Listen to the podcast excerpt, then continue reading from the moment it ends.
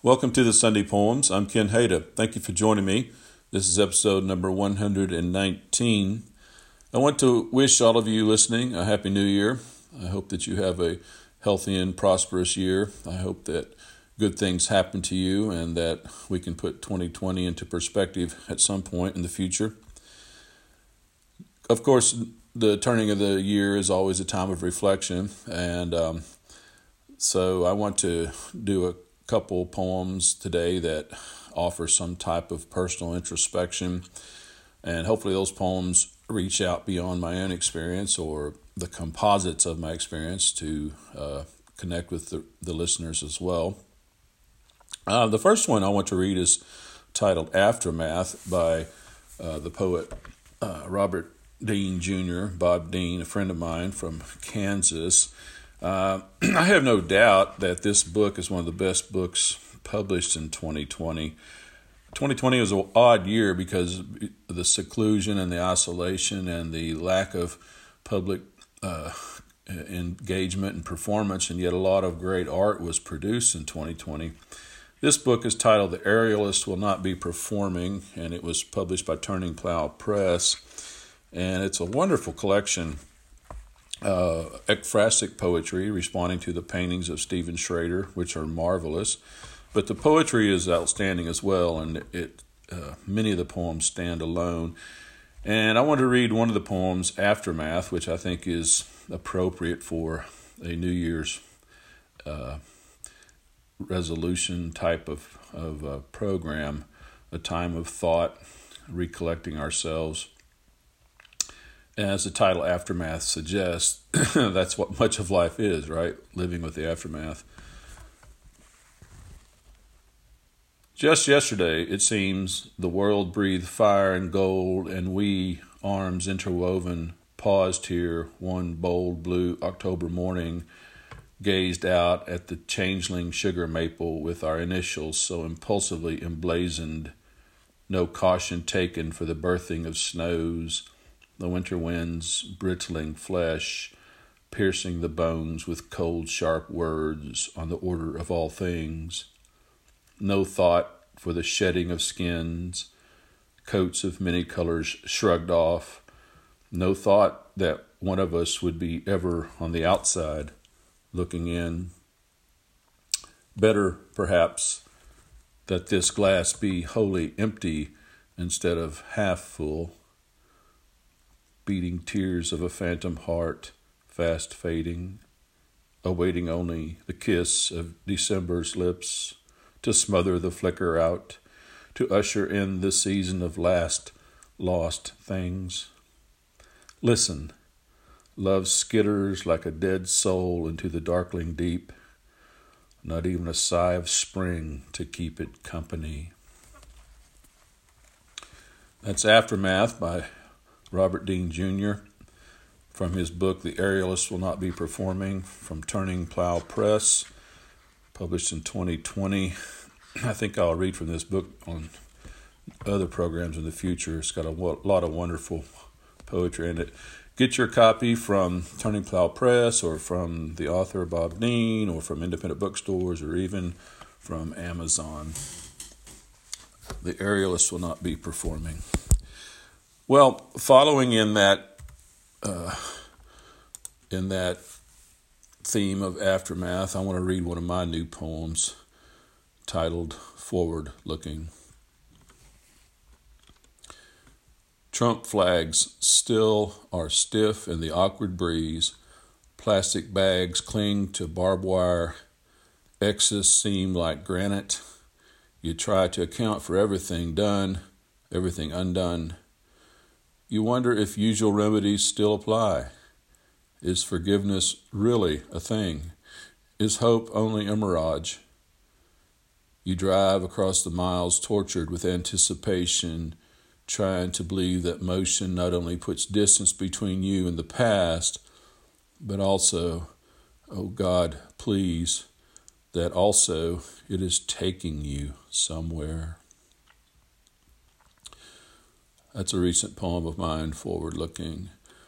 Another poem written late in 2020 is titled Asymptomatic. Uh, obviously, 2020 is marked by this uh, virus, which is so devastating to so many people. And uh, as the poem's title suggests, the idea of asymptomatic uh, has really puzzled me and frightened me and also intrigued me artistically because it seems to be a really cruel and poignant metaphor for maybe what's wrong with us as humanity. So here we go, asymptomatic. Read it how you wish. What death we carry within us without a trace, no sign to suspect complicity. What death we convey to those who trust us. Foggy mornings obscure the truth of the sun. Betrayal of our bodies is but surface. What hides within prevents us from being whole. And now I want to finish the program with a, a long poem titled New Year's Eve. This was published in my book Spare Parts way back in 2010. I've never read this poem. Uh, maybe I have a time or two, but it's been a long time. This poem is written in response to a real event that occurred with uh, me, my brother, my father, and my uncle. We were, I was, we were high school kids, I guess, at the time, and we were coon hunting in the Ozarks uh, on a New Year's Eve, on a very snowy, frosty night, bitter cold. So uh, I've tried to uh, reproduce that memory into this uh, five stanzad poem all the way through. Um, and uh, hopefully, there's enough uh, scenery and, and cine, cinematic value here that it creates some sort of universal appeal, some symbolic connection. I invite you to psychoanalyze it as you will. New Year's Eve. We load the dogs in the back of the green Dodge pickup and pile in beside them, digging our faces into the lining of their bellies to keep warm. Dad drives us down a snowy logging trail into the icy hollows for one last coon hunt. With numb fingers, we unleash the dogs. They bolt from the frozen truck bed seeking blood, their breaths blowing heat of the hunt. We follow them with fierce frivolity over ice gripped rock through dormant timber. We hear their baying way up in front of us, somewhere in the blackness, marauding under the white hot stars until our lungs burn, our teary eyelids freeze.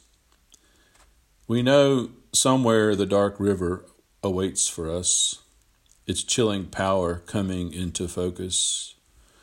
The dog's tree on the other side, bright stars smirk at our dilemma while we seek the courage to cross. We decide. We undress to the naked bone and step into icy current, groins wrenching in pain, appendages recoiling toward atrophy. We snail our way along, numb feet slipping across mossy rock, sharp gravel lodging between our toes, reminding us of our limited nature. Still, we move forward, trying not to betray our eager hounds. Heads down, seeking equilibrium, we creep through the cryptic river against the deepening current toward the other side to satisfy the chase. But halfway across, we hear splashing. Raise our heads to meet our dogs returning, sulking toward us. Dumbstruck, we pause, timeless beings in bitter water. Embarrassed to return without quarry, fearing the dark current, we follow our subdued hounds back, crawling along the riverbed, shivering like failures. Then we hear cracking limbs and flames. We look up to find Dad's bonfire blazing reassuring, welcoming us out of the cold, cold, dark, the old year ending. A New Year's Eve from my book Spare Parts. So, as your cold, cold 2020 ends, may 21 have a bright blonde fire and warm and reassure you. Thank you for joining me. Until next week, I'm Ken Hada with the Sunday Poems.